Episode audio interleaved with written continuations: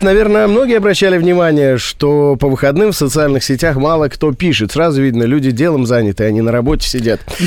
Как повысить свою эффективность, пока, ну, вынуждены сидеть на работе? Ну, раз все равно пришли. Несколько простых способов стать продуктивнее. Рубен и Ева. Первое, что советую, не приступать к вещам, а, к одним и тем же задачам повторно. Помните, говорят, ленивый человек все делает хорошо и сразу, чтобы потом к этому не возвращаться. Будьте ленивыми, делайте хорошо и сразу. Пункт второй, который советуют. э, Ну, сегодня закончили дела, подготовьте себе все необходимое для старта завтрашнего дня. О, это очень важная история. Мне мама все время твердила в детстве. Лучше, уходя с так называемого рабочего места, все приготовить для завтра, тогда завтра, если будешь опаздывать, не будет вот этой панической атаки.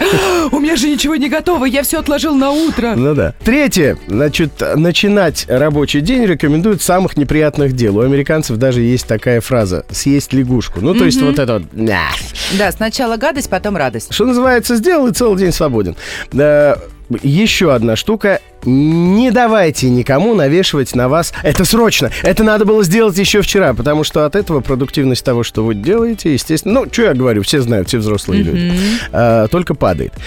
А, Хороший совет. Ну-ка. И- Я ему как-то внезапно начал следовать еще какое-то время назад. Проверять электронную почту строго по расписанию, а не держать ее открытой постоянно. Ну, наш начальник против. Он говорит, что мы и ночью должны читать письма. Ну, мы к, к нашему начальнику еще вернемся. Через один пункт. а, да? Да, шестой совет.